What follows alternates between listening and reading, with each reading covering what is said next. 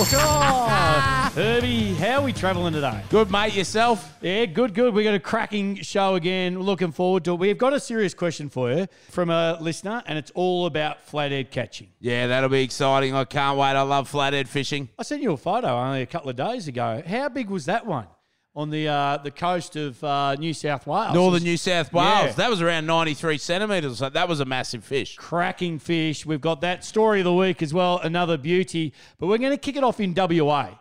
And we said grab the pots, grab the pots, because we want to have a real good deep look into Lobster. lobster, Yeah. the crayfish industry. Yeah.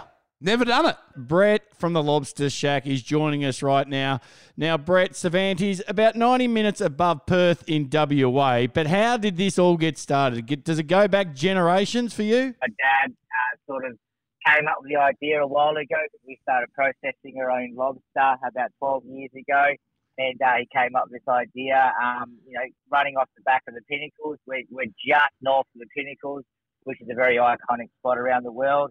And um, we get a lot of travellers and in, in, uh, you know overseas travellers, a lot of Asian travellers coming towards um, towards Cervantes thanks to the Pinnacles and he ran off the back of that and um, the sheer volume of the buses coming through the town and thought, well, you know, we've we got the, the fishing out the front, we, we're processing our lobster, we're shipping them and flying them all around the world. So let's do a bit of tourism. And he started an idea with the lobster shack and it uh, it started as a small little out the front uh, window with my dad and my mum pushing a few lobbies out for the window. Um, you know, sales to, to the to the um, tourists, and, and yeah, it grew from there, and, and now it's, become a very very big uh, part of our family uh, business. Well, if you if you started off the back of um, you know the pinnacles, saying that you know you get a lot of international and you get a lot of local people that are travelling, but the, the business itself is bigger than that. Like you know, you're going out there professionally catching lobster and a lot of them. What when did that roughly start? Did that only start some years ago as well? Nah, nah. So that first started with my granddad, uh, Dave Thompson Senior, and uh, he started, I think, back in the fifties. Um, he was actually a plumber by trade, and um, he started going toward, you know, go up to Green Island, which is great, which is just south of Cervantes. A couple of his buddies were doing it um, when it sort of the industry started, and um, he really started gravitating towards it, and, and then started, you know, getting involved more and more and um, seeing that there could be an opportunity here for himself and, and his family at the time, um, which is uh, his four kids, and uh, he shifted up there and made it a full time full time career. And um, so yeah, they were living out of tin sheds in Grey for many many years, and, and then he started you know stepping the boys into it, being my my father and uncles, etc. And then we're the third generation now. Um, my brother and uh, all our cousins as well. So there's a lot of us that do it now, and so yes, we it's been in our family for 50 plus years, and Wow. and, and we just keep, keep growing and growing on top of it. Yeah. He's like the pioneer of lobster catching. So back in the day, how did he do it? Was it the old cane pots? Like, how are you catching these lobsters? Can I go out and put a pot out? Am I allowed to? Or, or what's the story there? Yeah, so they started with old cane pots and, and slatties, and they had all sorts of contraptions they were running back then. I, I was not even born, so I wasn't around it. But yeah, a lot, a lot of them now are just the general um, flat pots. Uh, they are there is a couple of guys running a, a bigger meter by meter pot. Uh, but yeah, the, the the canes, which is also known as a sticky pot, that's kind of you know phased out. Um, they're mostly just running steel bottoms and two one uprights with um, timber slats and uh, and necks, of course, and, and two bait baskets for the for the general sort of uh, uh, you know description of a pot. But Yeah. to answer your question, yeah, you know anyone can do it, but you've got to be either you know professional fisherman, you've got to buy into the industry, Okay. uh, which is getting very very expensive. It's been you know since since uh, quota started, you know, ten or eleven years ago now, it's, it's getting extremely expensive um, to get involved or buy in. But yeah, there's a lot of amateur fishermen out there, which is cool, and um, you know, social media is definitely blowing up the oh, Ammy everywhere. uh, oh man, it's like you know everyone wants to be a fisherman, especially around Christmas time, because that we call that the inside white, so it's easy to catch. They're running off all the set, the Yeah. dead weed edges, and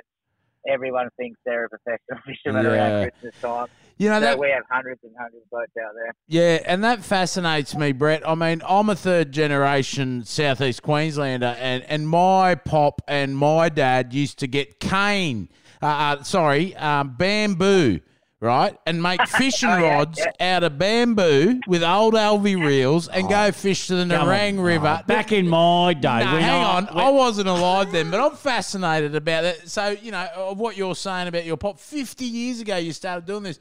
What actually do you, like, you're obviously catching the lobsters and you're selling them. How are you cooking them? What are you selling?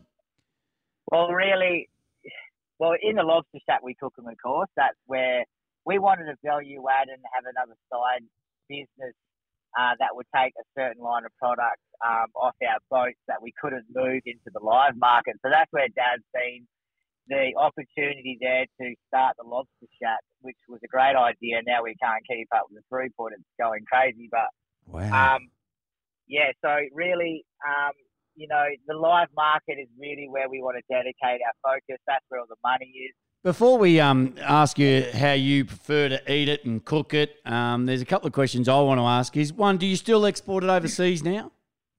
Yeah, most definitely. Yeah. So since China put the stop on us, we, we had to really start dedicating our marketing and sales guys and focus in other key countries. So we um we you know we're pushing a fair bit through Malaysia, Taiwan's taken it, Hong Kong, Dubai a little bit, even back into the and this is the worst market to be in, unfortunately, is the tail market um, into into America. That sort of opened up a little bit, but a lot of domestic stuff too um, throughout the east coast of Australia and local markets here, but um, not really anything live. A lot of that's cooked cooked product. Is it Uh, because I found it really fascinating when I went there just before COVID and when you guys were, you know, up and running. It was an amazing process to watch how Yeah. you sent live lobsters overseas. I You- was just thinking that. exp- explain Yeah. to Herb how you guys Yeah. did it because I found it really fascinating. Yeah, so it's a pretty cool process. So we bring them in from the boat, and um, you got to you got to purge the lobster for a couple of days by law. So we put them in a holding tank. We have open circuit tanks and closed circuit um, at in Cervantes there. Um, so you, you hold purge for a couple of days, and then you get orders of different grades. So it could be anywhere from a double A size lobster all the way to a H. Uh, so then you, you pack out per order. So some could be going to Taiwan, Japan, all over the show. So you're packing one pack could be multiple countries and multiple grade sizes. So it's pretty full on, pretty exciting. But you get them out of the lanes. You put you, you they're already graded out before they go into the lanes off the boat. Um, and then you put them through a, a stun tank. Um, so it's like you know cold water. Um, it kind of puts them to sleep a bit, makes them a bit doughy. Uh, easy to handle. They don't reject because rejects are worth nothing to the live market. It's um, you know really detrimental to the price, which is, is bad on our end and the buyer's end. So put them through the cold water, pull them out. They're really, you know, they're half asleep, pretty doughy, and then you chuck them in this sawdust, wood chip sort of material into a foam esky. And uh, depending on the counter, if they're a double A or up to a H, you have different counts in that certain carton. So you have a nine kilo or a 14 kilo uh, foam esky, and you pack it out, and uh, you put them on pallets, and you run them down to Perth on the truck, and then they get uh, flown across the world. And yeah, they can last up to oh, you know, 30 plus hours. We we've even done a run over to Moscow years ago, and uh, they were out of the water for up to 40 something hours, and they're still alive. So No. they can last a long time. No way. And what? Do they put them back in water over there and keep them alive?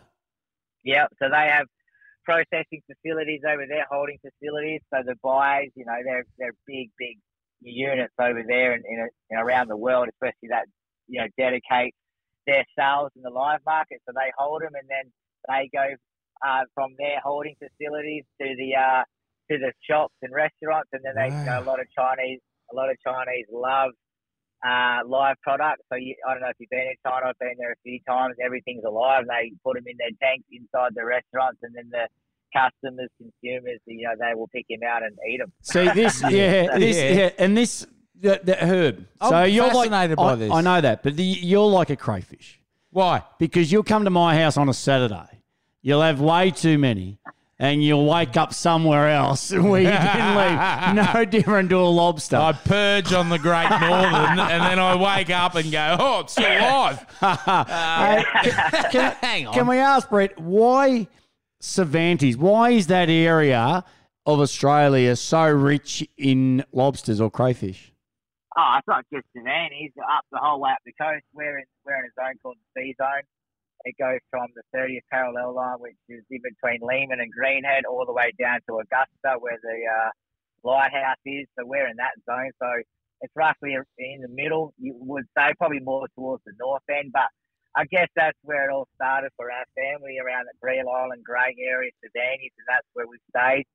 I guess the old boys have started it, that's where a lot of the family is still there, and that's where it started with the processing and the lobster shack side of things. Yeah, that, and that's fascinating. And one thing I want to ask you, Brett, is I got a barbecue on Saturday night, and I want you to come over. If you can keep them live over to Dubai, you can drive one over to the southeast side of, of Queensland and bring a couple of live lobsters. I'll put on the cold Great Northern, and we'll have a bloody good afternoon. You know what I'm saying?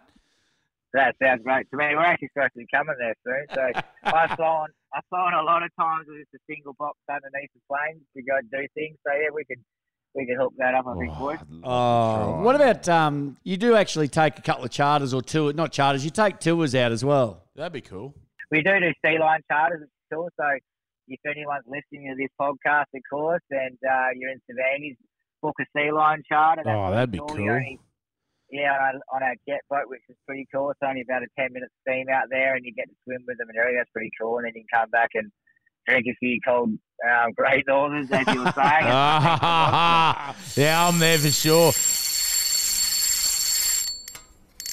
Now, I, I hear you say Western Australia has copped a lot of flack in bag limits and, and, and whatnot. Fishing, what, what, what do we call it? Fishing um, Restrictions? Restrictions. Thanks. Do Yep. you think, and and this is a serious question because I've, I've got a few of my own ideas here, but do you think they are viable? Do you think it is doing the right thing by the fish stock, or do you think it's helping the fish stock? Do you think it's helping the the, the fishermen, the pro fishermen, and the pro lobstermen, and whatever? Is it, or is it helping the uh, the, the recreational man? Oh, pretty, um, yeah, pretty volatile, pretty, pretty um, volatile sort of area to talk about. Um, That's cool. Depending who depending who you're talking to and who you who you're with at the time. But you know, we had um, you know really low puerulus stocks uh, before quota started. We had you know it was seven months as hard as you could go. We had hundreds of boats in the water, more pots, and, and it was it was full on. You know, for lobster, I mean, uh, Yeah. for the professional side of things, and um, they started getting flat lines of puerulus um, settlements and all the catches along the coast. So the alarm bells went off with everyone, and then we um, we flew in a lot of people from over east in New Zealand, and they were already, especially New Zealand, they were in already into the um, quota side of things, and they taught us a lot. And to be honest, uh, you know, we we've seen the benefits in it. Our family, um, not everyone did. Unfortunately, a lot of people did, you know, lose their opportunity, or they got sort of muscled out of the industry because, you know, unfortunately, it's horrible to say. The bigger got big and the smaller got out. That's how it did happen, Yeah. unfortunately. Yeah. So do I agree on that? No, it was horrible. Um, yeah. um, but it needed to be done because it was. We were driving it pretty hard and pretty much into the ground. So that now has definitely helped whoever has stayed in the industry has helped because per pot pool they call it is gone through the roof. You work less, you catch more, your Yeah. overheads are less. So it makes sense in that way. Yep. Yeah. Um, that's that's and good for the for the fin fish, yeah, for the fin fish stuff, I don't really want to comment because I'm not in, I'm not really fully involved. But they've had a new restrictions released this year, Yeah. um, only just now, and yeah, all the scientists reckon they've seen the stock report way down, so they had to do something. Mm. Um, so I guess they have to make some sort of a, a rule around backing off, you know, the the, the take. And um, but yeah, it's sort of a more on-off sort of period this year. By the sounds of it, at times you can go and then they'll take it take it down and ban it again. Um, but then I've heard Mm. rumours around the warm waters also making them shift further south, and yeah, It's it's mate. such a grey area, isn't it? And I'm very, Yeah. very passionate. I'm like you. I'm I f- off at this shit. I just think, I just think these people. I, I just, I think the Oh. bloke sitting behind the desk making up these f***ing rules needs two pots bang between each ear and say, "Listen here, mate." Go and talk to the pro fishermen, the pro lobstermen, and and tell them what's going on. You know, ask them what's going Yeah. on so that they can make Yeah. the rules right for everybody else. Yeah, because I guarantee what you just said, ten pushers have never probably pulled a pot or caught a fish in their life. Exactly right. Uh, I really want to ask you: Do you have lobster for breakfast, lunch, and dinner? I would. Honestly, we don't eat it that much. We don't get me wrong, we love it, but we normally have it when we have um, you know close family and friends that come over. Um, but I I would uh, you can't go past the lamb chop, I reckon. Oh, lamb chopping a great northern. Do you have Yeah. when you sell lobster at the lobster shack? Do you sell beer there? For, for sure, we have our own lobster. Ah. bar, You have to come out stuff. Uh, hey, I'm fueling up. I'm off to Cervantes. how, how would you serve up the ultimate lobster? Would it be? Yeah, this is what I do wanna you, hear. Yeah. Do you, do you do you prefer to steam it, boil it, um, barbecue it? What's your ultimate? yep. Ah, I love pickled cray. Pickled lobster's nice. That's Pickle? pretty basic and eat. Yeah, and I don't mind that. Talk us through how you Yeah. pickle a pickle a A cray. lobster. Well, I don't cook it. My wife does, so I don't really know the uh, the recipe. But she's pretty good at that. I don't mind that. Um, the standard on the barbie splitter and garlic and butter is pretty nice. Um, but Oh. one of my good buddies, one of my good buddies, Lockie Jones, he cooks this popcorn chicken with sesame seed and honey sauce, which is very very nice. That would probably be my favourite. That's Popcorn chicken. lobster. Pop.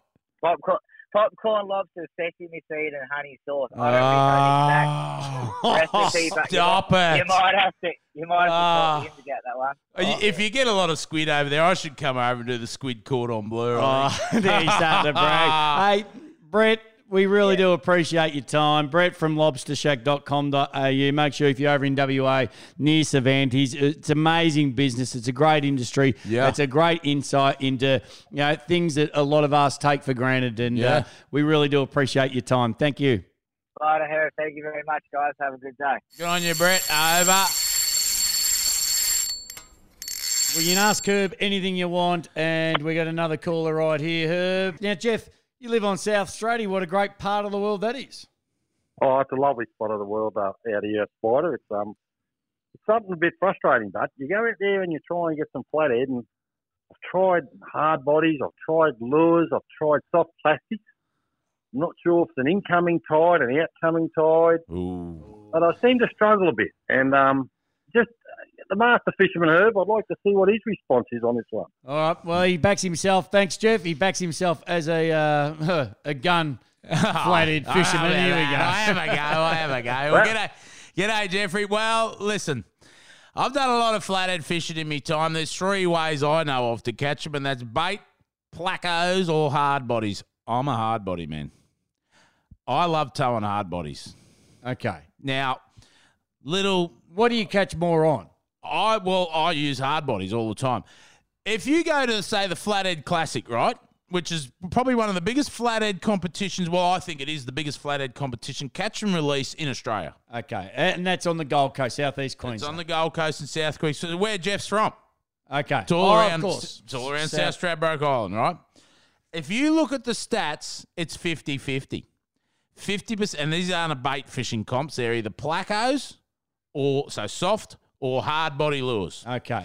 Now, it is 50 50. Bait, on the other hand, whole pilchard, frogmouth pilchard, um, you know, a yabby, whatever tickles your fancy. I like uh, little froggies. They, they seem to work a treat. They're not real frogs, are they? They're not real frog spider, Okay, but they- just checking. Yeah, no, that's I all just right. had to ask.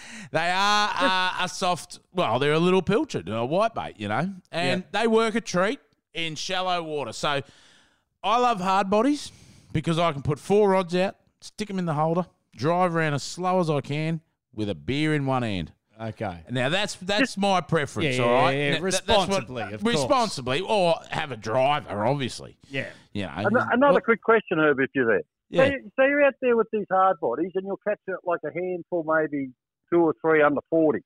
Do you stay in the same place or do you look for something a little bit deeper? Perhaps. What a great question, Geoff. Oh, Geoff knows he's flathead. He's done a bit. Well, he lives in probably the flathead capital of Australia. Now, yeah, that's a great question. Little flathead are males. Okay. Once they get to around 60, 65, they become female. And the little flathead always hang around a big female. Do you, do you still call them flathead, or are, are- is it a they then, or is it is there a No, transition we're not using pronouns here. Okay, all we're right, not using. checking. We're not. Um, what, what do they call it nowadays? I- I'm not real sure. Either They're, they're flathead. They're flathead. They're flathead. They're either boy or girls. It doesn't Okay. matter. And when they're littler, they're boys. So usually a lot of times you'll have five or six little flathead, anywhere up to 50, 55, hanging around a female or two female, mainly only one, and that fish can get anywhere up to a metre. Okay. I've caught one over a metre. Oh, so you're bragging now. No, no, I'm not bragging. I'm just saying that was on a live bait, but so it wasn't on a Oh, hard body. so you know there are are different ways. Live bait's probably the best way. Live herring, uh, live yakka, whatever is in your area, catch that bait, and you will catch a, a, a good sized flathead. Can I ask Geoff? You're in the uh, the best part of uh, I suppose Queensland for flathead. What's your biggest flathead you've caught? Ooh, I've pulled up an 86 there, Spida, but geez, that's the only one I got for the day, and it's, you know, not good picking. that's a good fish. Well, that's a let go in Queensland, isn't it, Geoff? You cannot keep a flathead over 75 centimetres. Am I correct? Damn shame. That's right. Well, they are females. They are breeding for our population and our future flathead fishermen or girls. Thank you, Geoff. Thank you, mate. Great time. Thanks. Good answers, that one, Herb. Nah, no worries, gonna- mate. I'll, I'll give that a practice now, and especially that beer in the hand while you're having a drink. Happy flathead fishing, Geoffrey. Over. Rightio. Well, this week, Spida, you've got kids. You've taken kids fishing. I mean, and you're not the best fisherman, but you have a go. I'll give you that.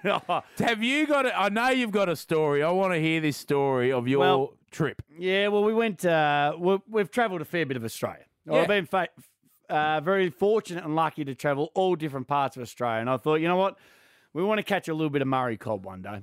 Yeah. And there was myself and the girls. There was Caitlin, Summer, Nay, and Boston. But like, gee, my daughters, they would have been Summer and Nay would have been six or seven.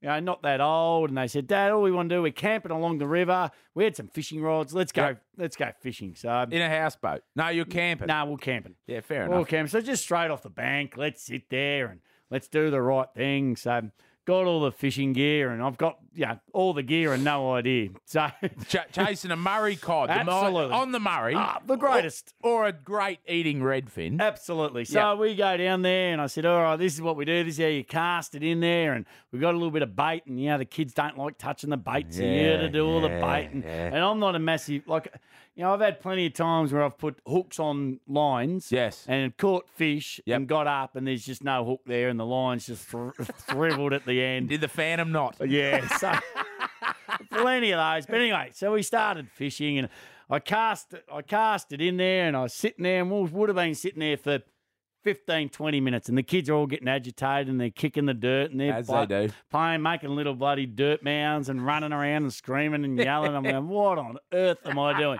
Anyway, no, he's going, Dad, Dad, Dad, come on, let's get the fish, let's get the fish, you know, wheel it in. Yep. So 15 minutes later, absolutely think, you know what? Sometimes there can be fish on there. It wasn't moving much, but You anyway. know. Yeah, thought, okay. So I started wheeling it in. Yeah. And I kept wheeling, and I'm going, hang on, there's something on this. I can't bloody get it down. Yeah. And then I realised that the hook stuck in the tree above us. No way. it's never been in the water You since were-. You were phantom fishing. You cast it into a tree, did you? Yeah, and left it. I had no idea. I had no idea. I just thought, oh, well, we'll cast this. and still, the, ah. the kids sit there today and go, we are never, ever going fishing again. Not with dad, no way. I mean, you might have caught a budgerigar or a, you know, a cockatoo or something like that. But Yeah. yeah, well, each to their own, you know. Absolutely. So that's uh, that's the extent of my kind of fishing. I have absolutely no idea. But as I said, I've got all the gear with no idea. Yeah, fair enough. It's funny, but it took you 15 minutes, Spida, to work it out. It took Oh. you to wind it in to work out the line was up in a tree. Yeah.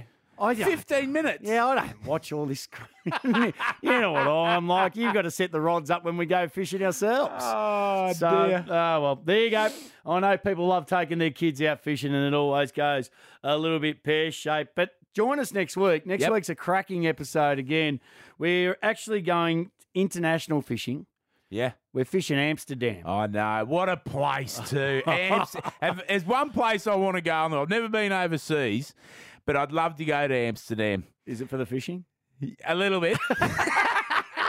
I'd go to a cafe first to get me a cup of coffee and a little bit of banana cake, and then I'd go fishing. I don't know where I'd end up, but we're going to Amsterdam. Amsterdam, also Coffin Bay in South Australia. You're going to tell us a magnificent oyster recipe next weekend. Yeah, we'll have story of the week as well, and that's about uh, just doing proper maintenance on your boat, or as things go, a little bit pear shaped. That's it. Thanks for joining us this week on the Anglers. Make sure you get on on the uh, all the platforms to listen to us, and the Anglers on Facebook to write in anything you get, any questions you got to ask me. I'd say ask Spida, but maybe if you just want to talk about football with him. But this is a fishing show, so if you've got a question for me, get on the Anglers Facebook page, ask me anything you need. I'll answer it as best of my ability, and hopefully we can resolve some of